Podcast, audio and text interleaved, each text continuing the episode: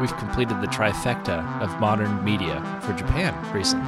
We did Evangelion as you go. anime, There you go. Elden Ring as video game, Oh, and now we're doing Japanese cinema. yeah. But this is cool, you know? You, you mentioned to me when you were watching this film last night that you love Japanese culture, Yeah. and or at least like, you know, as much as a Westerner who Good. is not a weeaboo can appreciate Yeah. what that culture has to offer. Can you define weeboo, please? Yeah, I don't know if we've talked about that before in past casts. I'm gonna say But a weeaboo- probably not. My understanding of a weeaboo is a Westerner who is obsessed, like kind of like to the detriment of their hygiene or social skills with you know anime and Japanese cultures. We just like to sample it. You know, like you're walking through Costco and you're picking up some hummus or something while you walk through the aisles, and it's good. You know, it's like uh, even though we would love to just kind of binge anime probably if we had the time. Yes. I'm trying to get you to watch Psycho-Pass, but Yep. but yeah, it is uh, it is special and it's very different.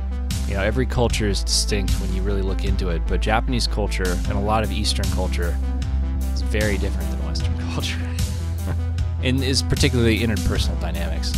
Yeah. For some reason, I feel like Japanese is the easiest to drink. It goes down very You smoothly. ever had an asahi? It's very smooth. People might be wondering why we're talking about Japanese culture, especially because this is the final film that we're covering in the Best Picture nominations for the 2022 Oscars. yeah. And we just watched it, both of us, because we hadn't watched. This was the last one we needed to watch. I was saving it because I knew I, I knew I would love it. What are we doing today? We're doing Drive My Car. Baby, you can. Drive My Car. Yeah. The I- sequel to Dude, Where's My Car? I was shocked that they didn't use some sort of Beatles cover of that song in this uh, film. But yeah, we're doing Drive My Car today. We just spent the last, I don't know, 24 Sitting to in 48 that hours. Yeah, soaking in that headspace and just meditating on what we watched. It's a three-hour film. Yeah. literally. well, Drive My Car is nominated in four categories for the 94th Academy Awards, Stephen. What are they? We have Best Picture, Yes. of course. That's why we're here. Yes. Best International Feature Film. Uh huh. Best Adapted Screenplay. That's where it differs from Parasite. I think Parasite was original screenplay. Okay. And then four is Best Director. So, Oh, it is? yeah, Wow, I didn't know that. It's a big deal for. Ryusuke Hamaguchi.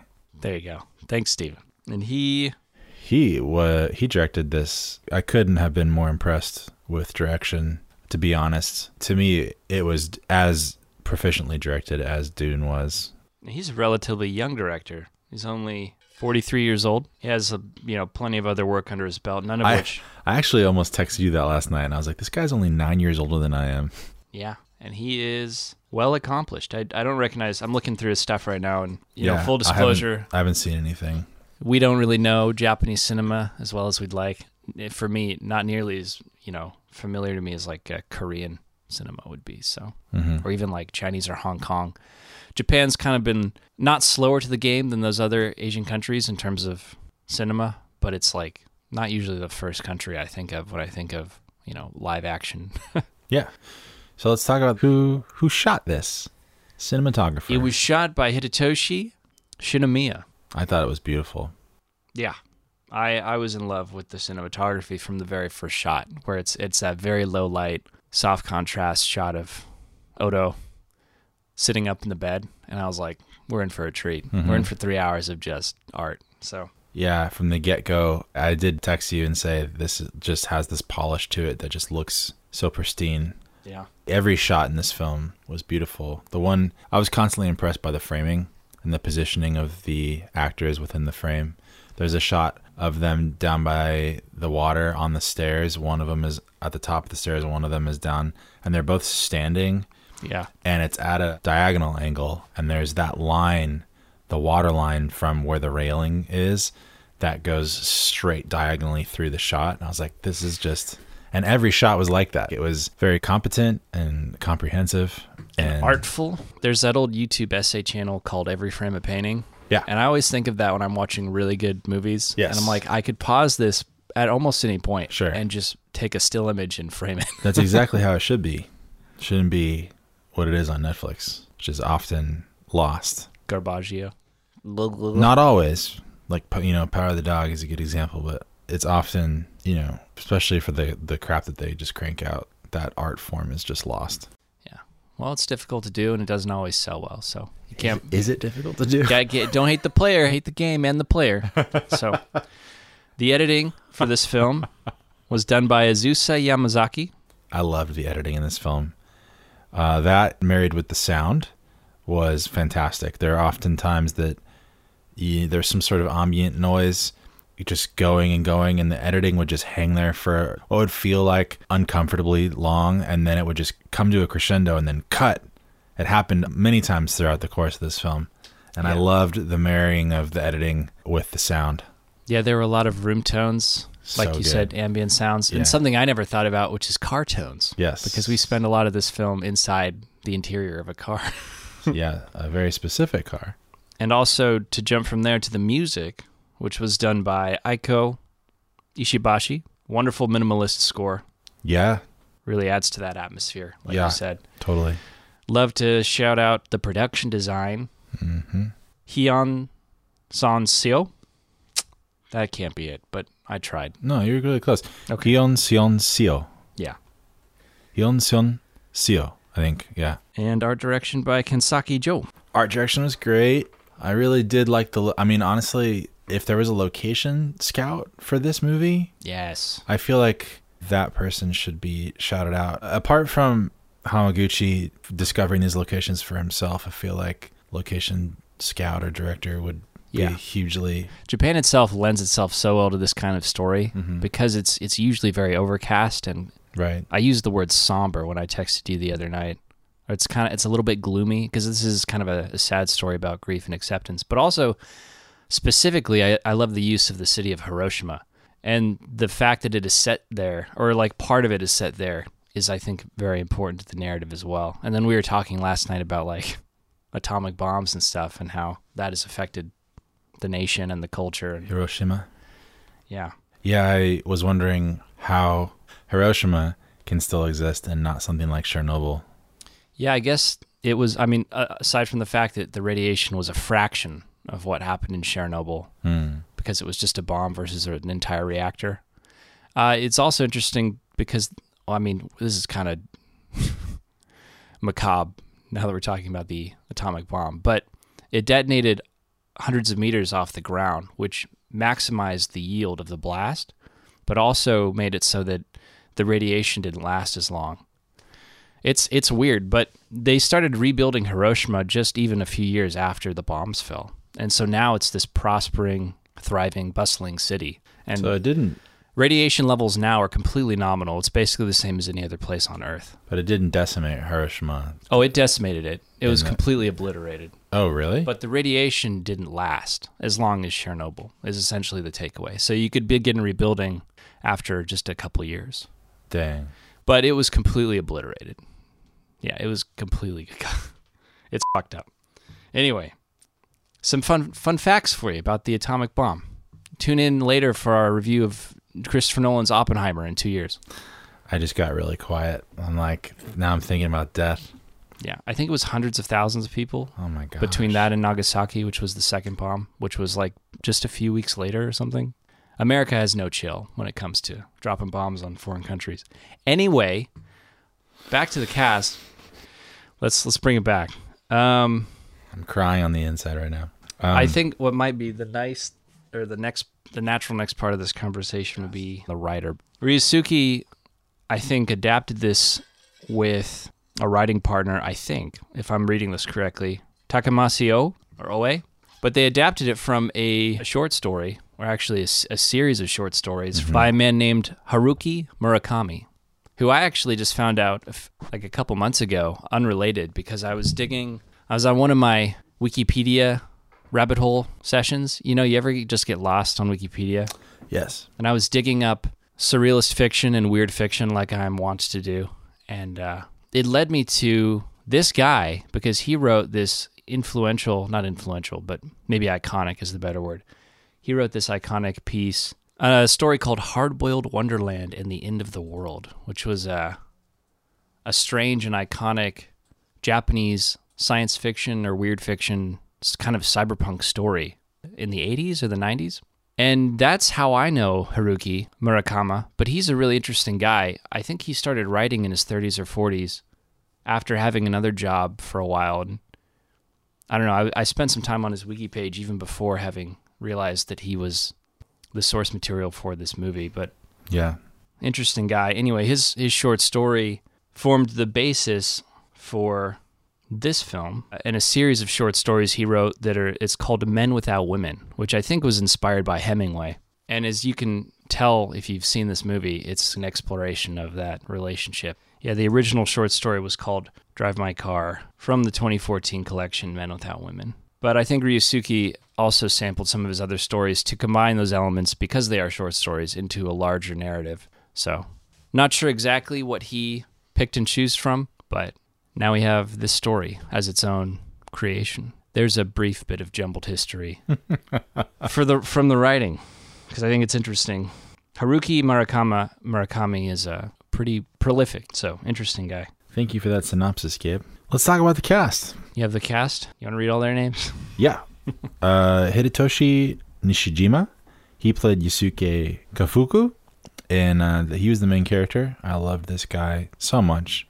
He had this perfect his way of being that was so complex. It had so many different layers to it. He was kind of like the tortured artist type, but he also was a very commanding and authoritative person, but also a very broken person at the same time. I just lo- like, and that was all just going on behind his eyes. You know, like he didn't even have to speak to get all that information across, like in his character. I just loved watching him for three hours. You know, Yeah, the audience knows he's hurting, yeah, but he's very composed throughout just- most God. of the film. he was just did such a good job.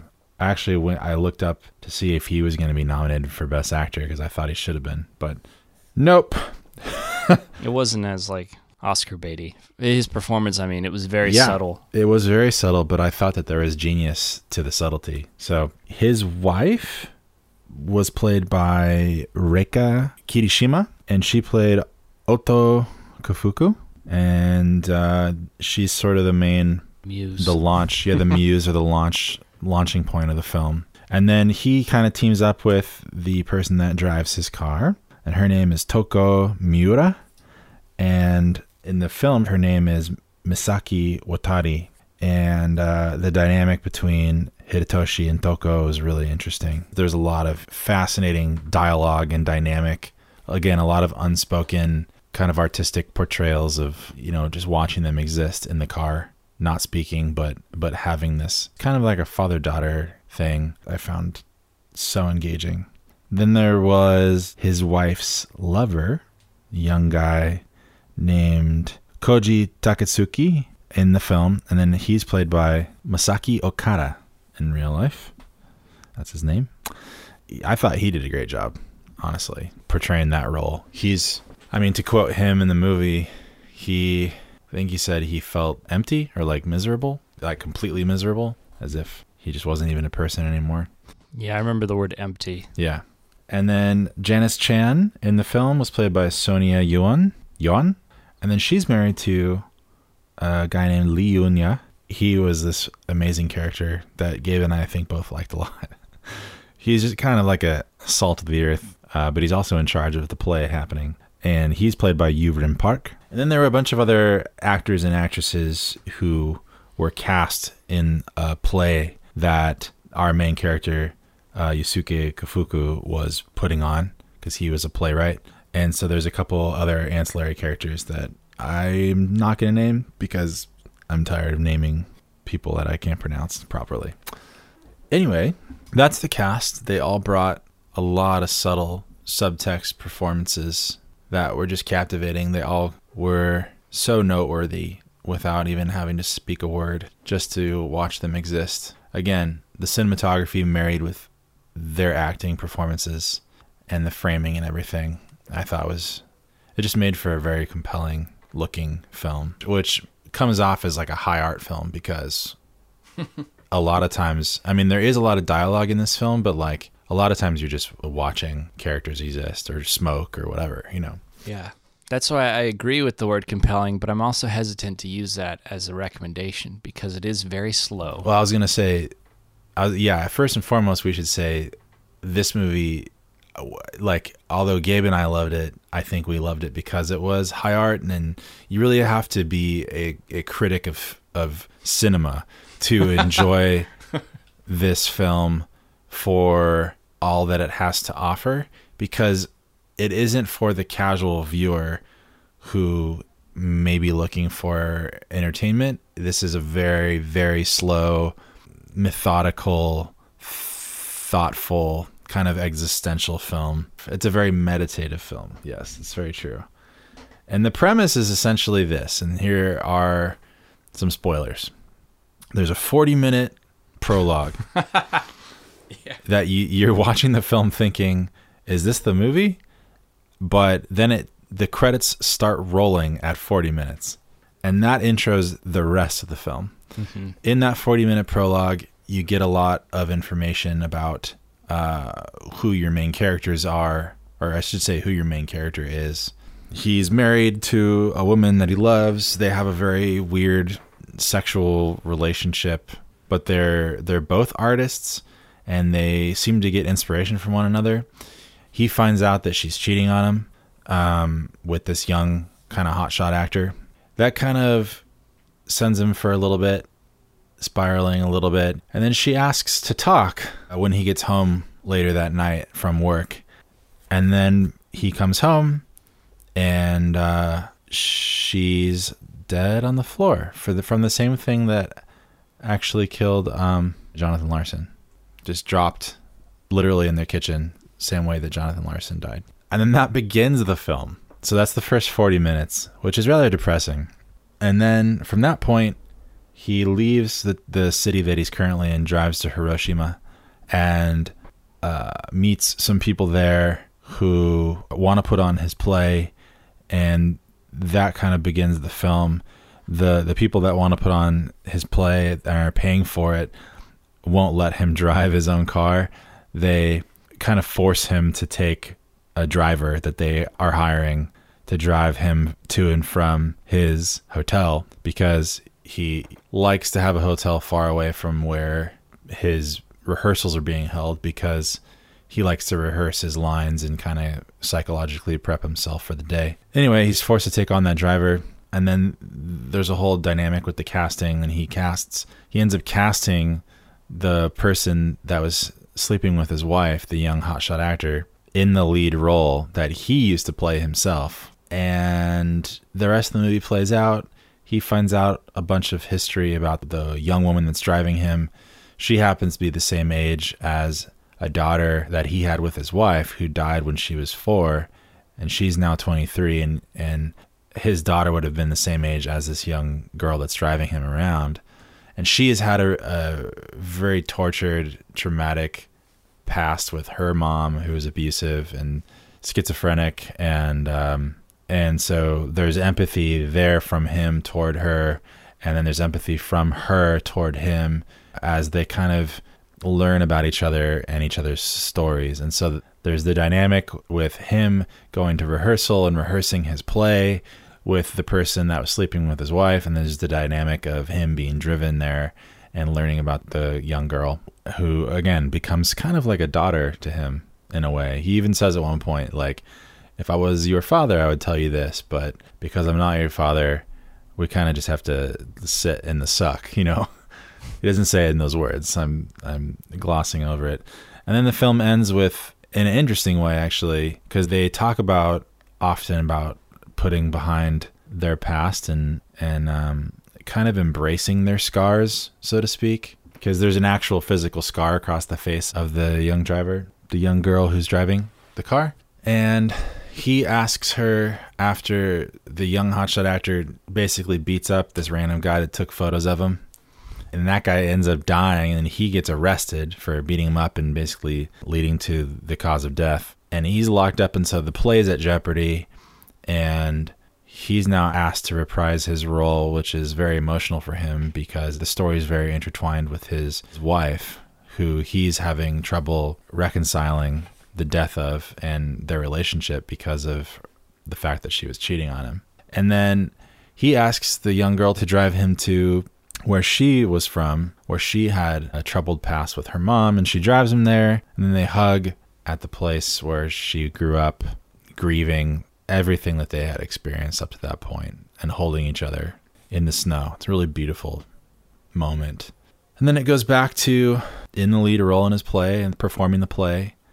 There's a very interesting, there's some interesting lines of dialogue there in the play that parallel the events of the, the story that we have watched. And then the final thing you see is a young young Masaki Watari. She's in a store buying some stuff with a mask on. She goes out to the parking lot and she gets in the car that she was driving, which was Yusuke Kofuku's car the whole time. But it seems like she is just driving it or owns it now or something. And she gets in there and starts driving and takes her mask off, and her scar is a lot less noticeable, uh, which was something that she mentioned earlier that that um, her scar on her face was something that she could have had cosmetic surgery for to lessen the noticeability of it. Uh, but she chose not to because she, you know, wore it because she was still kind of dealing with how she got the scar, which was kind of implied that it was by her mom and their childhood home collapsing. But anyway, it seems like she then went through with getting that surgery or something and and so when she took off her mask you could barely see the scar on her face and that's where the movie ended a lot of healing but it, but like Gabe said earlier it was it's kind of a story about grief and loss and dealing with that pain. Yeah. Processing it and accepting it forgiving both yourself and that other person who hurt you. Sorry that was really long. That was good. I was reliving it in my mind. Yeah. All 3 hours. But it's uh it's just a beautiful film. The whole time it's interesting you know right after the 40 minutes you're kind of like wow where is this going to go? You know and there's a lot of build up and then there's a lot of payoff. So i enjoyed uh every minute of it. Both ali and i did as we watched it. Yeah i loved it too. There's there's really a lot to talk about in this film.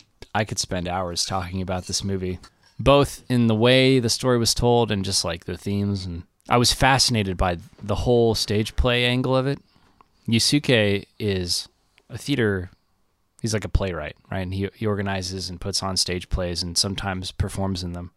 And it was like a huge like narrative device in this film that was interwoven with the actual story in the movie. The characters and the happenings in that film mirror Yusuke's journey, all of his rage, and his sorrow and his despair were poured into that character that I think he had already written before his affair or before his wife's affair and death in the character of Vanya, who he played, like Steven said, before he stopped playing it because it became too emotional.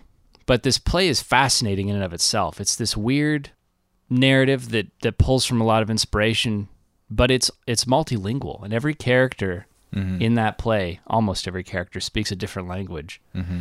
whether it's Japanese, Korean, Tagalog, which is, I think, some kind of Philippine variation. And also, they incorporate Korean Sign Language, which I loved, because there's a character who auditions who is mute, not deaf, but mute, and, she uses and Mandarin. Yeah, the Mandarin's in there. So that was really fascinating. And there, there's a lot we could say just about that. This film was pretty dense. And I'd, I'd hate when we cast films that are kind of a little more highbrow, I'm always concerned about sounding pretentious because this film does lend itself because it's so slow and so introspective to sounding like it's pretentious when, you know, two dudes are talking about it, two white dudes in a room. But I really do think this film has a lot to offer, both on a superficial level and on a deeper level. Talking again about the stage play, specifically what I found most fascinating about this film wasn't even Yusuke's relationship with Misaki, who is his driver, or what becomes his surrogate daughter. But like you mentioned, Stephen, his relationship with Koshi, who is that hotshot actor. Mm-hmm. And they have a, a fascinating relationship that develops over the course of the movie that begins in a very antagonistic way. Yusuke is very non-confrontational, and he just kind of leaves it. He never really confronts Koshi in the prologue about sleeping with his wife, and he never probably would have met him again or sought him out if Koshi hadn't have pursued him because Koshi feels this this weird existential bond with Yusuke and his material in the same way that he said he did with Oto, his wife, before she passed during their affair. So when Koshi seeks him out, it's never really fully clear, you know, if Koshi knows that Yusuke knows about their affair until this final confrontational, weirdly cathartic uh, conversation they have in the car in the last hour of the film. But Yusuke, a whole a huge chunk of his journey is dealing with this person who is just kind of like relentlessly pursuing him and kind of driving him crazy the whole time. I know, yeah. He showed up like three different times. Like, can we go talk? yeah, and Koshi, like you said, is a very damaged individual. He's honestly like, yeah. He says how he's empty, like his life feels hollow, but he's also so full of this rage, which is indicative of how he he goes after people who he suspects are taking pictures of him because he had this scandal. His backstory in the film is Yeah. he uh, he With had a minor. aff- yeah, he had his illicit affair with a minor, and Uh-huh. so his career was essentially Yeah. Obliterated. derailed, and he he went off and became an independent performer. But he's seeking out Yusuke to find like purpose for his life, to find meaning, and to find I don't know the way he describes Oto and Yusuke's work, whether it's a screenplay or a stage production, is like there's something incredibly powerful there emotionally that he has never resonated with anything in his entire life in that way. Mhm. And so I don't know, his journey and then eventually Koshi's like fall from grace like by being taken to prison and incarcerated, I can only assume. Is strange for Yusuke because Yusuke is just learning to come to terms with what this person means for him. And it's not just his enemy. Like he he develops this strange bond with Koshi, particularly because of that one long conversation they have in the car towards the end that I mentioned. There's like almost a kinship, you know, because they both shared this incredibly deep and meaningful relationship with this woman. And then that person is, is taken out of his life right when he felt like he was finally starting to come up with some closure. So I think I think that because his whole Yusuke's whole journey is as much as he feels sorrow and despair and you know some degree of pity, like self pity, he feels like also in my mind equally proportionate this rage, like this this uh, he's angry at his wife for cheating on him because he doesn't understand who she was as a person, who was a very different person than him. She he has to come to terms with how much that she truly did love him, and that's that's a huge part of the conclusion of his journey. And I think it was Koshi that told him this, is that she really did love you, and that there was really something special there, but she had this.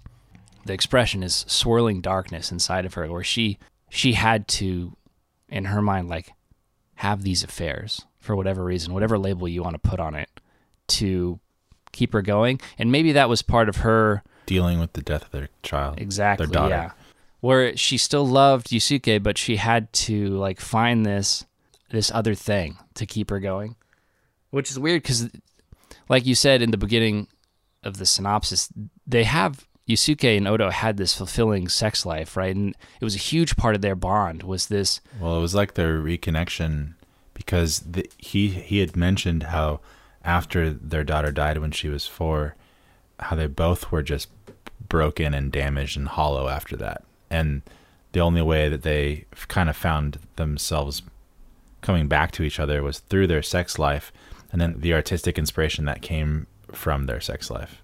Yeah. You know? The way that their art and their creativity was interwoven there with that sensuality was really fascinating. So I think it hurt that's why it hurt him even more when she was sharing that with other men. Mm-hmm. And when he comes to realize that she even told more of those stories like to those other men. And Koshi revealed like more of the narrative of That one- part was really sad Yeah. to me. I and man, that that's pr- probably my favorite scene in the film. And they changed the perspective of the camera too. They shifted a little bit to the side. It was kind of Uh huh. askew, and then it's like head on Yeah. with Koshi and Yusuke like Yeah. turning to each other in the car. Yeah. And they're I think they're looking right into the lens or like pretty close to it. And it's such a fascinating it's just Koshi talking for minutes on end relaying the experience of this the story that Oto told him that Yusuke never knew the the conclusion of. And for years he had been wondering not just about that but also like about Oto the day she passed said that she wanted to talk to him about something. And so he has just carried this weight with him for Yeah. years this unresolved all these emotions you know swirling up inside him. And then he gets to work through that because Koji kind of like in in a strange way helps him find that catharsis. Yeah, and Koji wasn't lying. yeah. He was honest and despite him being pretty much unhinged you know and a dangerous individual uh, he was genuine. He was authentic and he was never like like you said never lying. He was pretty much himself the whole time yeah that that was pretty fascinating for me but that was just like one one angle one aspect of the film Yeah, this film is multi-layered and there's a lot going on. I mean, apart from what we're describing now, there are so many dynamics between all of the characters with our main characters. I mean, like the part where he had them rehearsing over and over again just by reading the story, and then he called out Koji and the the other girl that he was implying that they were sleeping together, and that's the dynamic that had changed between the characters, and therefore they changed their acting without without actually punishing them. He was just implying those things the whole time by directing them. It was so fascinating. There's so much going on. There's like there's so many layers to this film. Like Gabe said, we could talk about it for hours, but Yeah. It's it's powerful. It's it's very moving. There's a great scene where in the auditions that Korean sign language woman comes up to this isn't even like halfway through the film, but she comes up to Yusuke during the audition and she's doing her performance. And we've seen a lot of sign language in the last few months. I guess in the last between Coda and last year we had Sound of Metal, there's been a lot of great exposure for sign language. But such a powerful performance from her specifically. And especially at the end. I was hoping they'd do more with it. And then the very end when Yusuke has reprised his role as Vanya in his play, and he's like embracing his, you know, he's he's like, destiny almost. yeah, he's come back to find his closure and his, ide- catharsis. his identity. yeah, she she as the as this performer as his scene partner comes up behind him, and he's she's doing the sign motions um, like with her arms wrapped around him, and she's doing them as if he was doing them, and like she's interacting. I don't know how to describe this because visually it was To me, I, I, I saw it as more as if she's embracing him, and she'd be speaking that role, but she's not speaking it. Instead, she's speaking it with her hands. But to the audience who's viewing the play, the hands are in front of his face because she couldn't be speaking those words to him. Does that make sense? So it's more of just this this embrace of of comfort. I was actually going to bring up that scene. it was just now. beautiful.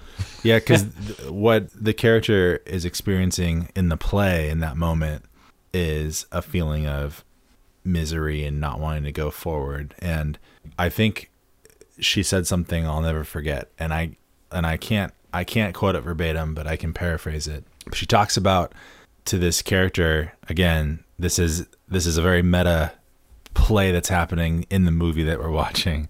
The woman that is speaking sign language says to our main character, both the character that he's portraying and our main character, that when we die, we'll be able to tell God that we suffered, life was hard, and just please have grace and mercy on us, and that He will have mercy on us because life was hard. And I thought that that was such a profound idea. Uh, again, very existential, but I have the line here if you want. the co- yeah the comfort the comfort that came from that delivery to the character in the play but also to the character that we've come to know throughout watching the movie really hit home. And i feel like that summarized the whole movie for me at least.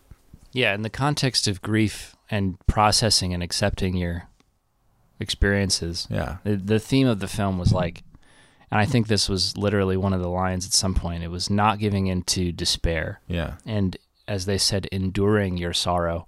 And that's not just a huge thing in Japanese culture, because it is. But I think as a human, like in terms of human evolution and humanity's history, that's something that we've always had to grapple with and had to had to process. Mm-hmm. I do I do have that excerpt here if you want it. Mm-hmm. It's the, it's the ending of that monologue from that character. It's a few lines. It says, We'll live through the long, long days and through the long nights. We will patiently endure the trials that fate sends our way. Even if we can't rest, we'll continue to work for others, both now and when we have grown old. And when our last hour comes, we'll go quietly. And in the great beyond, we'll say to Him that we suffered, that we cried, that life was hard, and God will have pity on us. Then you and I will see that bright, wonderful, dreamlike life before our eyes. We shall rejoice, and with tender smiles on our faces, we'll look back on our current sorrow. And then at last, we shall rest. I believe it. I strongly believe it from the bottom of my heart. When that time comes, we shall rest. Yeah, and she's saying all that in sign language, and it actually takes a, a matter of minutes to be said because she's also holding for dramatic pause. But yeah, I love that sentiment. Yeah. So much of what Yusuke wrote for that play is amazing. You know, I was really impressed. And obviously it's a reflection of, you know, the writer and the director of this film. because it's like such a meta thing like yeah, you said. Yeah. But it it would just it, it's it was great. It was very interesting Yeah. because it's a very anachronistic play, especially being multilingual. You're like, it's like a setting separated from time and space.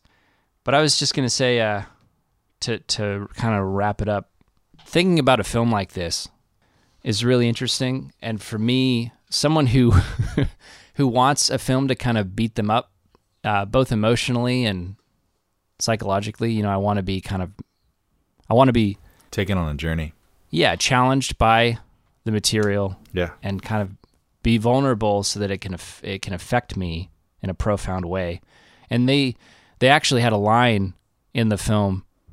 Yusuke, when talking to Koji, they're having a drink in a bar, and Koji's explaining he's empty and he wants to be not that way anymore. He wants to be imbued with this sense of purpose and life, something more than happiness, like uh, or that fleeting sense of it. And and Yusuke talks to him and he's talking about the text that he's written and why it's so powerful and how Koji can respond to it. He says, mm-hmm. The text is questioning you, and you have to open yourself up to it and respond to it. Mm-hmm. And I, I like that. And that's, that's, uh, it's funny. You asked a, few, a bunch of casts ago, like, what the purpose of what we're doing here is. And that's how I would sum it up if I had to. It's like making yourself open to be able to go on this journey with the character Hmm. and uh you know because everyone's hurting in some way Yeah. Whether or not it's because you might have indirectly killed your mother or your wife as is the context of our film Oh my god. but you have to you have to learn to respond. yeah respond to that Yeah. so that's why i love this this movie I uh, I agree with you, Gabe. Gabriel. aside from how it was just beautifully shot and you know and it, it was The technical proficiency. And there were some great moments of humor. You know, this film isn't just all it's not entirely dull. It's it is full of life and it is Yeah. life affirming at the end of the day. Yeah, there's a lot of humor in the situations that pop up. Similarly to the humor in um, Euphoria, where like something will happen, you're like, uh, is that that's funny? I guess it's, and we're laughing because it's just like life, you know, and life is absurd. It's the best situational comedy is the natural stuff that just happens. It's real. Yeah. So uh, Ryusuke Hamaguchi has has been on record as saying he's surprised just as much as anybody that there's so much hype for this to for you know to be nominated for Best Picture. But I'm curious, Gabe. Do you think this will win Best Picture? I don't know, man. I feel like I can usually have a pretty good response when you ask me, but when it comes to a film like this, it's really hard to say how people will respond to it. I mean, not just because it's foreign language, although I think that is a big factor. Like I didn't think Parasite would win, to be honest. It would be it would be a shock, but it would be such an incredible thing in my mind if Drive My Car just won, Yeah. or even swept in the way that Parasite did. Yeah. Because Parasite was much more of a sensation. I think Drive My Car is is more challenging. Yeah. Parasite was easier to digest for sure. So I don't expect it to win, but I would be so delighted if it somehow. I could see it taking, you know, at least one of these categories. Yeah, I think it will win an Oscar. I don't know if it will be Best Picture. Um, but this year's weird, and we've I think we've said this a few times, but like I wouldn't be surprised if like six out of these ten won Best Picture. There's only about three or four that I actually would be surprised if it won, but It's going to be Coda. Mark my words. but yeah, no, I mean like if Dune got it, if West Side Story got it, if Belfast got it, um, if Drive My Car got it, and like a few others, I wouldn't be surprised. I'd be like, yeah, that makes sense because the way that the voting system works with the Oscars, which we've described in detail on previous podcasts, and the films that are nominated this year, I just feel like it's kind of it's up there for anybody that that wins it. That was you know however many people voted for it. You know. Yeah. I think Best Picture is the only one that uses that really strange system Yeah. of splitting votes Yeah. or like splitting percentages. Yeah. It's like if it doesn't take it in its first category, there's a second and a third tier. And then Yeah. however many people voted for the second tier film could win for best film if there's not enough votes for the first uh, film vote, which is insane. But whatever. Anything could happen. That's where we are. Anyway, that's been another episode. The final episode for the Best Picture nominees. The next episode you're going to hear is The Worst Person in the World. Yeah. Good luck. Another foreign language film. Yeah. And another beautiful case study on dealing with your shit. just not a very, you're not a dancing guy. No. I don't You- express myself. You're the kind of guy that goes to Ralph's at midnight, buys a box of 16 cookies and 2% milk, and drinks the milk out of the carton and eats the whole thing of cookies. that is to say, I live my life in a clandestine manner. You're living dangerously, my friend. Well, I think it's the opposite. Did you finish that box of cookies last night? It's not for lack of trying. is what I'm saying. How many did you get through? I don't know. I started with five, and then I came back, and I had like three or four more, and then I had more this morning. Oh, So I've just eaten basically chocolate chip cookies has consumed my stomach. cookies. No, the cookie is me. I'm like the cookie monster.